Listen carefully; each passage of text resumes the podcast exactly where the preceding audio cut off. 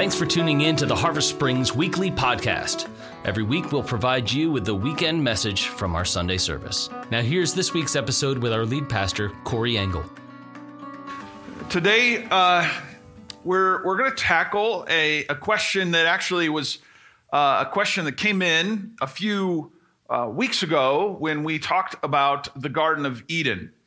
And uh, someone had asked me a question about the fruit of the guard of the, the tree of good and evil. What exactly was that?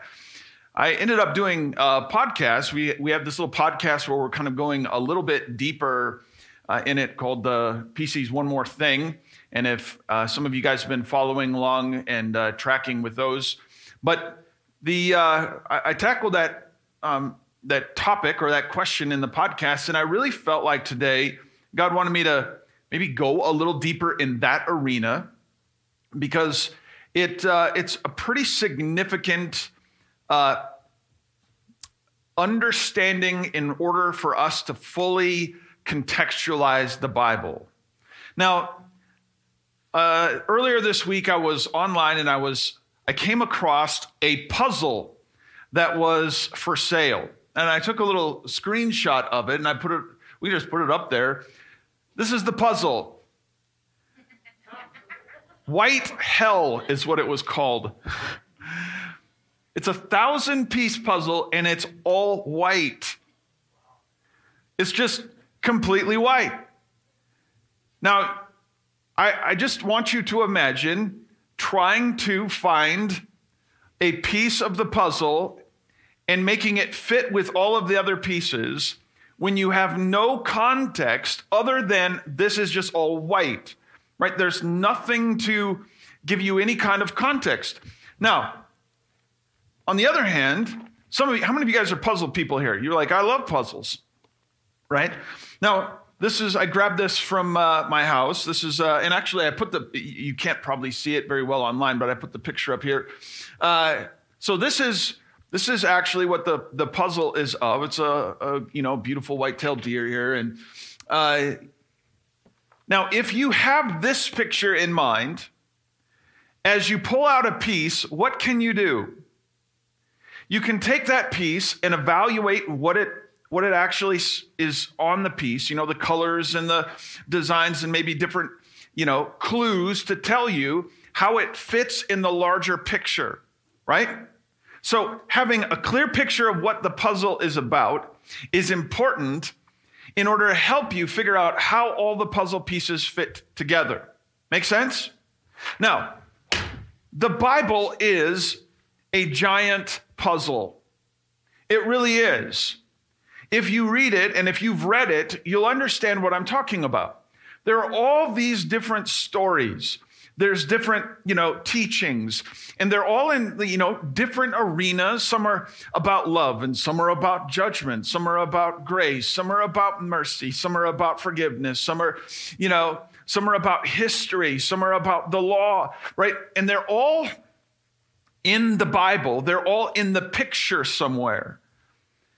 If we don't have a clear picture of the the large tapestry, the, the beautiful picture that God is painting through humanity, we'll have a hard time understanding how all of the stories and the little pieces of the Bible kind of fit together. So, part of this series, the effort behind it has been to give you a, a, a bit more clear picture of the larger narrative of the Bible.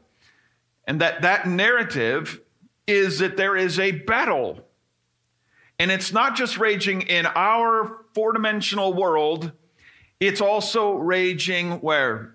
In a supernatural realm.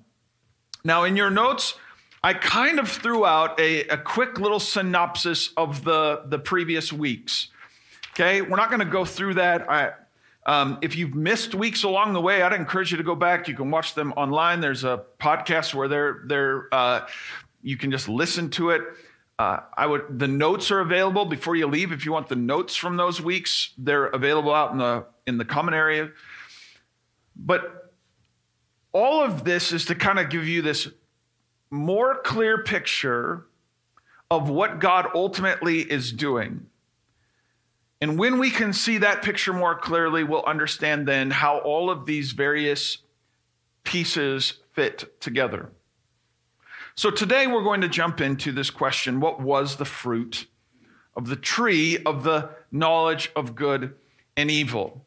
Now, if you don't know the story, Adam and Eve were created, they were placed in the garden of God, right? Uh, the Garden of Eden. And there was a tree in that. Uh, there was the tree of life, and there was also the tree of the knowledge of good and evil. And God tells Adam to not eat of it. Basically, he gives instruction to mankind do not eat of this tree. In Genesis chapter 3, then we have this in uh, the uh, kind of the introduction of the serpent, and the serpent begins to tell Eve, look, if if you eat of this tree, it will ultimately make you like God, and you'll know, you'll have knowledge of good and evil. And he suggests that God is holding back from you. He's, he's keeping you from the thing that will ultimately be the best for you. He deceives her and, uh, and Adam, and they uh, take of the fruit and they eat. So the big question is well, what is the fruit? Is it just like, you know, was there something poisonous about it? Right? You know, it, you realize that the, the idea of the poisoned apple is connected to this, uh, this uh, story here in Genesis. I don't think personally that there was anything wrong with the fruit. I think it, you know, Eve says it looks good, it's good to eat, it's you'd be delicious, right? That you know, the, the ideas of what she was actually responding to talks about like this is good stuff. I don't think there was any kind of virus or poison that when she touched it or, or they ate of it, suddenly now they were contaminated. It's deeper than this, it's deeper than that. So let's talk about fruit for a moment. Because throughout the Bible, it talks about fruit. When I lived across the street, I used to live just right across the street from the church, we had an apple tree in our backyard.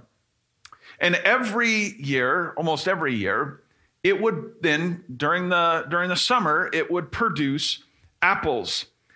How weird would it be if I went out there one day and it had a bunch of oranges on it? Right? Now, we know that's never going to happen. Why? Because it's not an orange tree. Fruit reveals the nature of the tree.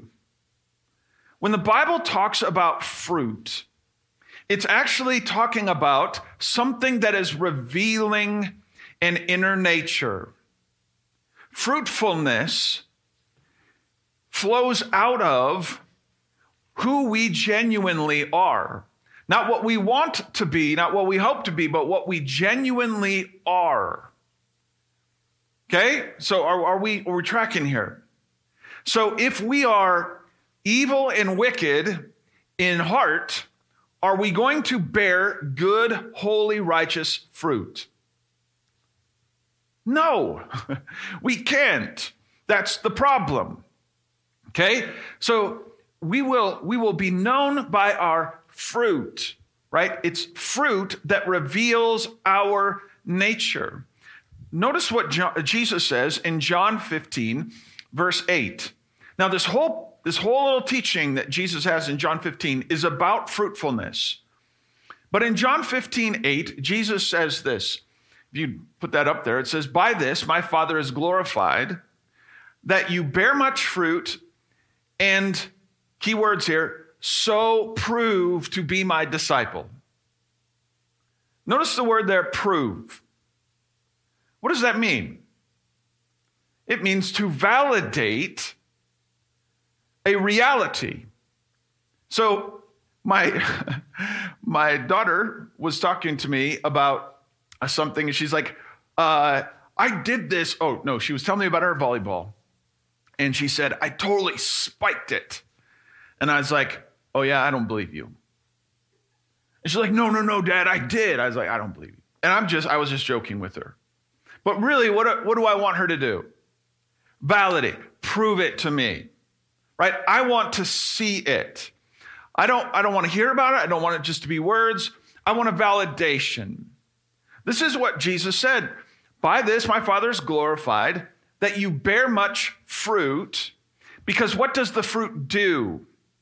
It validates the very thing you are claiming to be. It validates a reality about your inner nature. It is not an accident that it is fruit from a tree that ultimately is a uh, the very thing that tempts Adam and Eve. Now let's talk about the nature of the tree, okay? Because this is the tree of the knowledge of good and evil. The word knowledge here just simply means to know, to understand, or to perceive. Okay? So this just gives you context. This is not just a, and this is not, this is what God calls the tree. Right? This is not a deception. This is what the tree is. It is the tree of the knowledge of good and evil. It, this means to understand it, to know it, to perceive it. There is an underlying thought here that it is to understand it or perceive it because through kind of experience. Through an experience. Like we know what this is because there's an experience here. I know I know how to describe golf to you because I played golf. But some of you have never played golf and you you know, I remember I was coaching golf one time and with my students I said, "How many of you guys have ever played golf before?" And nobody raised their hand. So all of a sudden now they have no perception. They have no understanding of golf per se, you know, just maybe a few things of what they've seen. So I had to start from the very beginning, you know, here's the here's a pitching wedge. This is what you use it for, right? Let's practice with this. Here's how you swing. Then once they begin to have the experience, they begin to know, understand and perceive golf. Make sense? Okay. Second word. Knowledge of what? Good. This is the Hebrew word taub. Okay? Now there's a typo in your notes. So this is, it's not T A W B as, and again, that's not how you would see it in Hebrew either. That's just how you would say it, but it's T O W B, taub. It also can be pronounced tob, T O B E. Uh, so anyway, this Hebrew word means good. Now, it's very important that we kind of connect this idea with some passages in Genesis chapter 1, just a few verses ahead of when God talks about the tree of the knowledge of good and evil. Where do we hear God declaring something good? We have this happen in Genesis 1 in the creation. I think six different times God looks at creation and he declares that it's good. He doesn't, well, he doesn't declare it, but he sees that it is good. So let's take a look at the first place that this happens. This is in Genesis chapter 1, verse 10. Okay, in your notes, I listed all the different places. It's in 10, 12, 18, 21, 25, and verse 31. So it says, God called the dry ground er, earth, and the waters that were gathered together he called seas. And God saw that it was taub. Okay?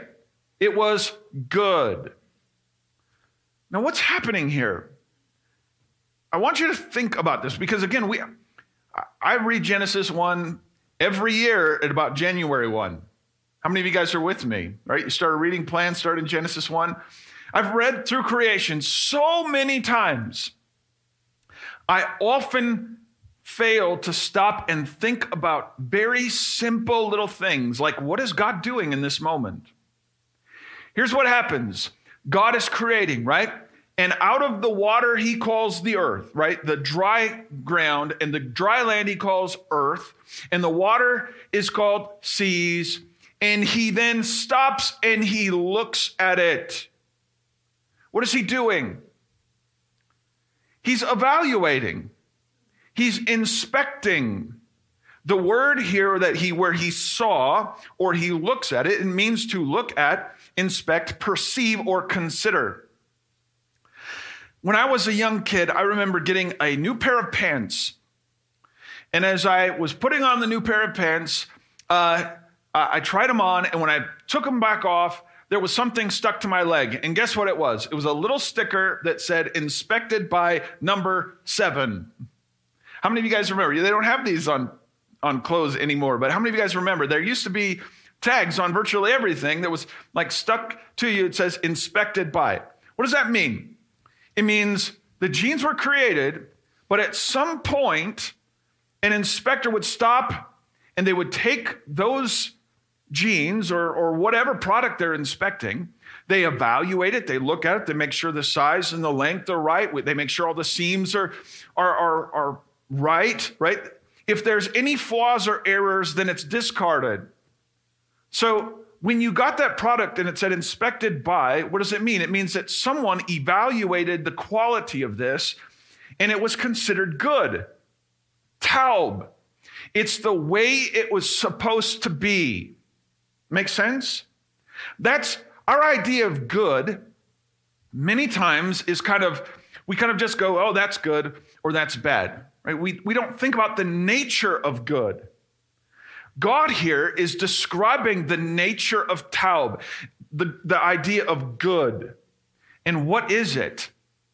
That when he creates the dry ground and the earth, he evaluates it he inspects it, he looks over it, and he goes, This is exactly the way I intended it for it to be.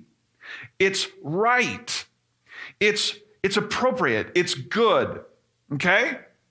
We see this again in uh, at the very end when it talks about the creation of all the animals at day six of creation and mankind. And in verse 31, here's what it says. It says, And God saw everything God does this inspection over everything that he had made. And behold, it was not just taub, it was moed taub, which means exceedingly or abundantly good. This was exactly as God intended it to be. It's right, it's holy, it's pure, it's, it's good. Okay? So, what do we know about Adam before the fall? He knows good. He has an experience of good because he is in the position and the posture and the place of being right with God. He is as God intended him to be. He has, he's not in rebellion against God. He's in faithfulness. He's in loyalty. He is, he is in a right relationship with God. He is good. So he has a knowledge of good. What does he not have knowledge of? Evil. The second word here is ra. The Hebrew word ra means evil or wicked. If good is defined by what is in alignment with God's will, this, the way God intends it to be, then ra is the opposite of that. Ra sits on the other side. Ra is not in alignment with God's desire. It's contrary to God's created intention. It's not the way that God intends things to be. That's evil. That's wicked. I was sitting with my kids last night, and I asked one of my, my kids, I said, if you know that it would be right to help your brother, but you didn't, would that be a sin? Would that be a sin? You know, it would be right to help them. Like, that, that's what God would intend for you to do. But you decided, you know, I was busy, I had other things to do, you didn't help him. Would that be a sin? A lot of times we think of sin as we did the wrong thing. But what if sin also includes not doing what the right thing is? An interesting verse from James chapter 4, verse 17. Here's what it says Whoever knows the right thing to do and fails to do it, for him it is, what's the word? It's sin, it's ra, it's evil, it's wicked. Now, doesn't that kind of terrify you just a little bit now? Like, if I've got to worry about all the things that I'm doing wrong, but also not doing the things that I need to do that are right. This is the context. A knowledge of good, the way things are, the way things that are righteous or holy are in alignment with God's created intention, or wicked. Now, where do we get off track here many times? Is that we want to decide what's right and what's wrong. We don't want God to define this for us. We want to define it for ourselves. Boy, you, I, we have a culture right now that is running with this. God does not tell us what to do. This is the very nature of the, the rebellion at Babel that we talked about last week. We don't want God to tell us what to do. We want to do our intention. And this ultimately is at the heart of what ra is, what wickedness is. It is this self orientation that says, I want what I want, and I care nothing about what God wants. What I would suggest as we think about the fruit of the tree is that the, the tree is a test to reveal fruitfulness. And I'm going to, I don't have a timer up there, so I have no idea how far we're into this. But we're I'm going to set this up here so that I you don't want me finishing at 10:30. So I'm going to uh, I'm going to try to keep this clock up here. So so we have about 12 minutes left. Is that right? So the tree was a test to reveal fruitfulness. What did it ultimately reveal in Adam and Eve? it revealed that they were really more concerned about themselves than they were about being faithful to God. It revealed a selfish nature that they gratified and they gave into and they followed rather than denying that sinful nature, rather than denying the rebellious thoughts and ideas but the tree ultimately revealed a fruitfulness about them, and what the consequences or what the fruit was revealed, it just wasn't pretty. It didn't reveal the fruit of taub, did it? It revealed the fruit of ra. I want you to take a look at a couple things.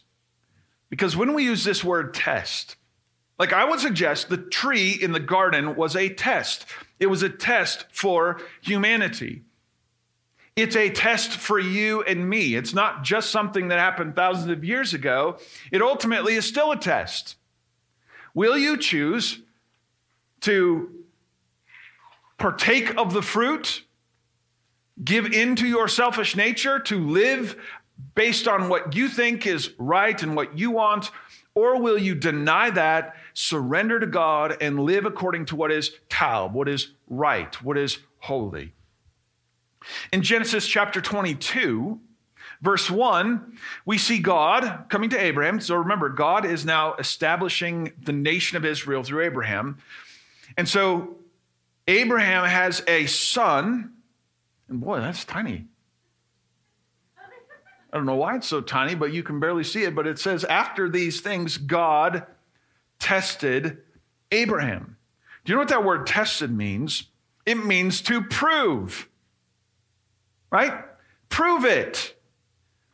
What God was saying here in this passage was you say you love me, you say you're in allegiance to me, you say that I am your God, well, then prove it.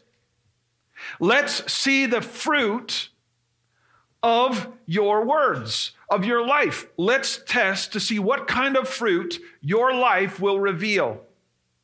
What does God ask Abraham to do?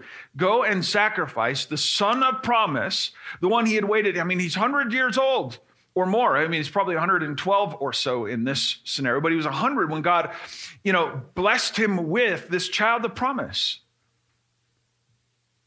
He had no other descendants except through, you know, not through the promise. And so in this this, you know, this idea of this gift from God, this is how God is going to answer and fulfill his promises of making me into a great nation. And God has said all of these things to me. He's promised these things to me. And now God has asked me to take my son and go offer him as a sacrifice. You could imagine that Isaac was probably his highest possession, his possession. It was the most important thing in his life. It was the pathway for him to experience the promises and the legacy that God had promised to him. And yet God goes, You say that I'm your God. You say that you are faithful. Well, then prove it. And God tested him. This idea of testing and revealing fruit is all over the scripture. One place that I would suggest is very closely related to the Genesis chapter 3 passage is in Job chapters 1 and 2. What do we know about Job? The story of Job is that, uh, so Job chapter 1, verse 6 talks about, well, the first part of Job, the first five verses are all about just Job is righteous, he's holy, he is, he is devout, he is taub. He is living life in a way that is loyal and allegiant to Yahweh. So, one day, and this starts in Job chapter 1, verse 6 and following, the divine council of God is gathering. They're, they're meeting, and Hasatan, the, the Satan, the adversary, comes and and God goes, Where have you come from? And he's like, I've been roaming the earth, kind of looking for folks. And this, again, Corey's paraphrase here. And God says, Have you considered my servant Job? What is God doing here? Like, God brings Job up. It's not like the, the Satan or the adversary is, is going, Hey, this is, this is the guy I want to go after. God is the one who goes, well, if you're, if you're wanting to test people, then let's see what's really in Job's heart. Let's find out what's really the, the nature of the tree of Job's life. And the, the adversary basically says the only reason he's faithful to you is because you put a hedge of protection around him. You bless everything he does. He doesn't have a choice to follow you or not. Right? You've never given him a choice. There's never been a tree of the knowledge of good and evil hanging in front of Job. Right? You put a you put a boundary around him. And so the only thing the only thing that Job can do is to be faithful to you because you haven't given him a choice. So what does God do? He says, "Well, Take it all away. Take it all away. And then let's see what's the fruit of Job's life. What do we know about the story of Job? That Job ultimately revealed that he was, he was faithful to Yahweh no matter what the serpent did to him, no matter what the adversary did to him. Job passed the test. Abraham passed the test. Adam and Eve did not. They failed. Because why? Because instead of saying faithful and loyal to Yahweh, they decided to gratify the desires of their flesh. The tree is a test and is a test to reveal fruitfulness. Now, it's important for us to understand as we go that this is not a test of performance. Okay? And I want to I want to press into this It is not a test of performance. This is ultimately a test of the heart. Many times when we think about sin, we think about the things we do. We think about all the things that we did wrong. We fail to stop and evaluate the condition of the heart.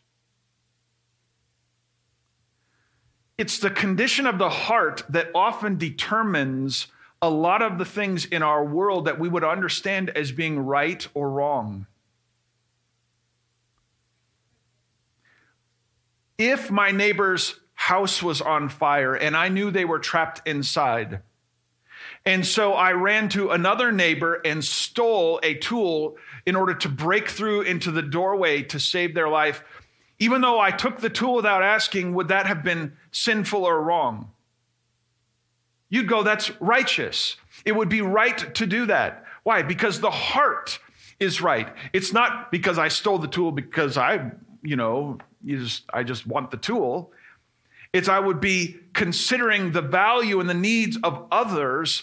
And so I'd be seeking their benefit to the best and willing to take the penalty upon myself, even if I came into that realm. Do you see how the heart condition determines much of what we understand is tov and what is ra, what is good and what is evil? Right? It's, it's an issue of the heart. We are prone as human beings to evaluate the external performance. We want to evaluate all of the stats and the, the figures, right? We want the externals. We rarely stop to evaluate the heart. Because the heart isn't so measurable. We can't really put our finger on things in the heart. Right? We can point out all of our failures and our sins. Oh, you didn't do this, you spelled that, you spelled tov wrong in the in the notes right? We could pick out all of our failures of performance, but you probably out there, you couldn't really know what's in my heart as I'm preaching this message today. Right? That's, that's a hard thing for you to fully measure. So, what do we often do is we often lean on the evaluation of our external things. We love to evaluate the externals because the internals are hard to measure. But here's what we know about God God measures differently than we do. In 1 Samuel, 1 Samuel chapter 16, verse 7, Samuel is he's going to choose a new king from the sons of Jesse. Jesse's brought his sons before Samuel, and so he's bringing them one by one. And the oldest, the tallest, the strongest, probably the best looking of the crew, Samuel goes, Surely this is the one. God says, Nope, not the one. I've rejected him. And listen to what God tells Samuel in 1 Samuel 16 7. He says, The Lord sees not as man sees. Man looks at the outward appearance, but the Lord looks at the heart. The Lord looks at the heart. Proverbs 17, verse 3. It says, it says basically that the Lord tests the hearts, the crucible for silver, the furnace for gold. What are these? These are, these are uh, symbolic descriptions of this process of testing. Right? You test, you're gonna, you're gonna purify gold and silver. You have to take them through the furnace, through the heat. And it's the the, the dross that rises to the top, and you remove that so that you have pure silver or pure gold. And it says that God is the one who does that to the heart. God tests our hearts for what? For fruitfulness. He wants to know what's really there. In Genesis chapter 17, verse 1, God says this to Abraham he was 99 years old, and the Lord appeared to him and said, I am the God Almighty. Walk before me, key word here, faithfully. It's this idea of loyalty, obedience, faithfulness. It is connected to this idea of pistis in the Greek in the New Testament, which is the word we use for faith. Faith and faithfully are the same idea. Many times we think faith is just like this cognitive belief system. But that's not what faith really means. It means that there's a loyalty and a faithfulness.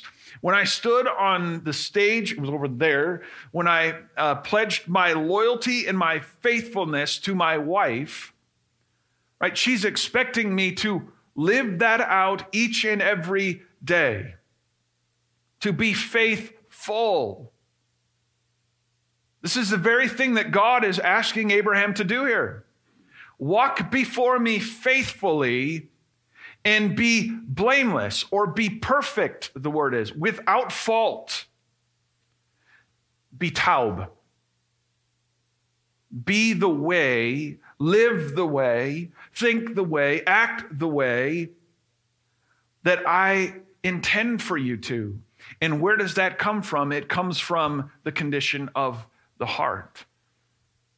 Matthew chapter 5 verse 48 says be perfect therefore as your heavenly Father is perfect. Be perfect. And many times we look at that word, you know, be perfect. Well, I'm never going to be perfect. I'm never going to be perfect. Never... Perfection is an impossibility. But let me suggest to you, it is an impossibility if your idea of perfection is connected to your performance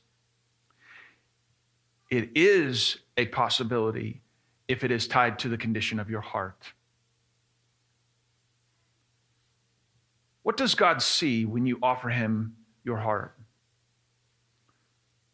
I want you to think about this for a moment. I've used this illustration before. Some of you guys may remember it, but if my if my daughters decide they wanted to really bless mom and dad, right?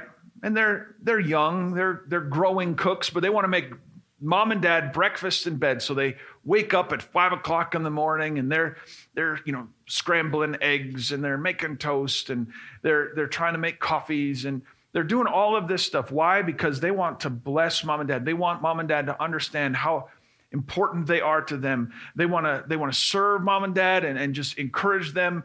And so they come tromping into our bedroom at you know 545 and two little trays and they're carrying them in, and the eggs are kind of burnt, a little overdone.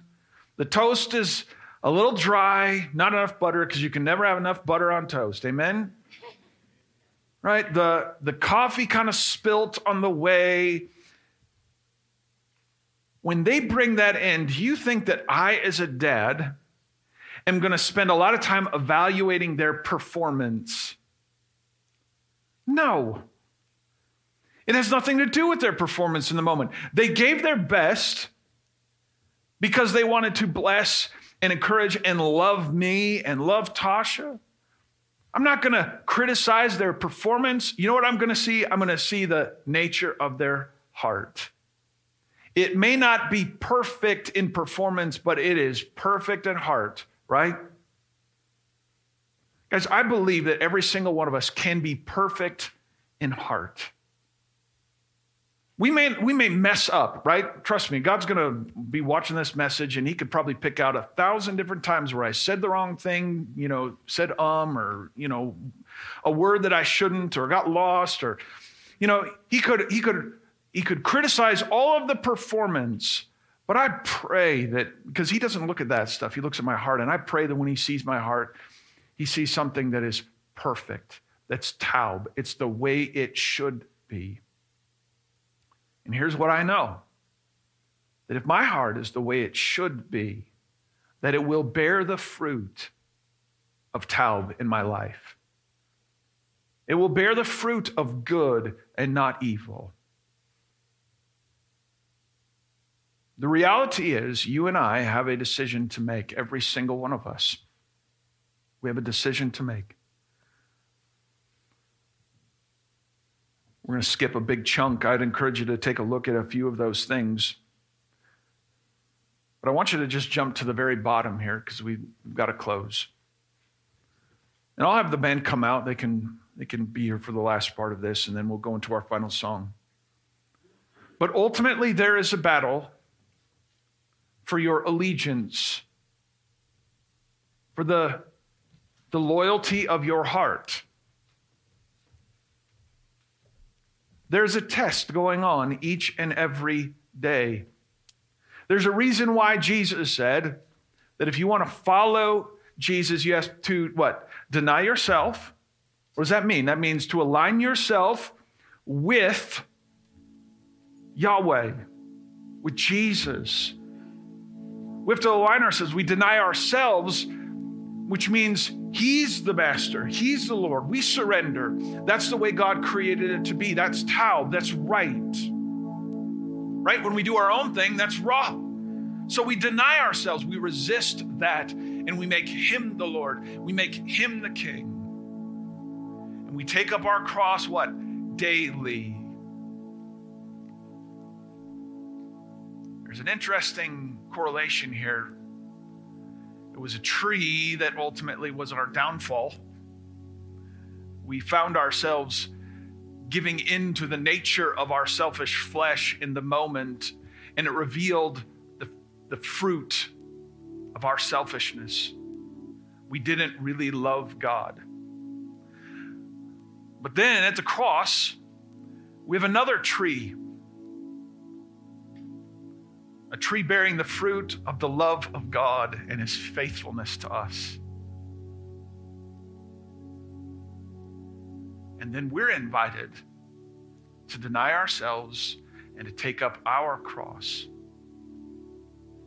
daily, every day, proving our love for God in the way we live, in the way we interact with one another bearing fruit in alignment with what?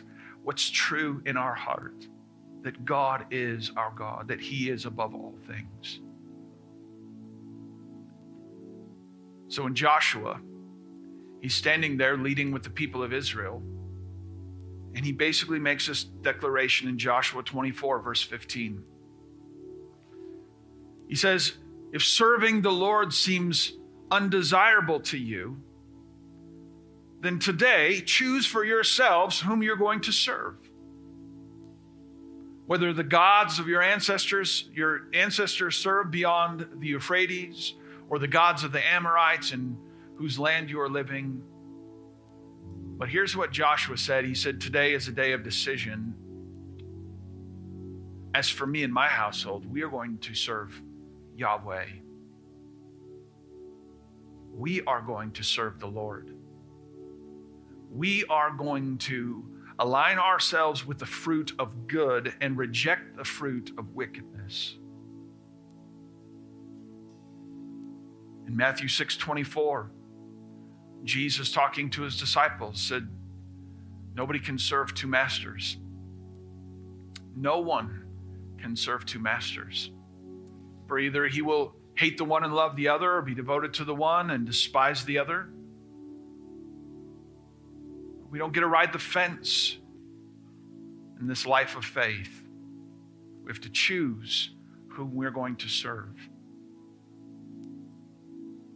So today, I'd like just all of us to bow our heads and close our eyes. I'd like to just ask you who do you serve? What is the fruit? Of your life? Have you committed yourself to be loyal and faithful to God above all things? And if God were to test you today, what would be the fruit that would be revealed? The only thing we can do in this moment is to choose who we're going to serve can't choose for next year. We can't choose for last year. We can choose for today.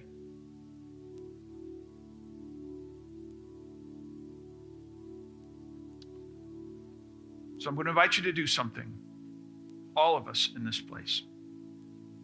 Whether you've been in church or a Christian for years, or whether you this is your first time here at Harvest Springs and, and maybe you, you're not a follower of God.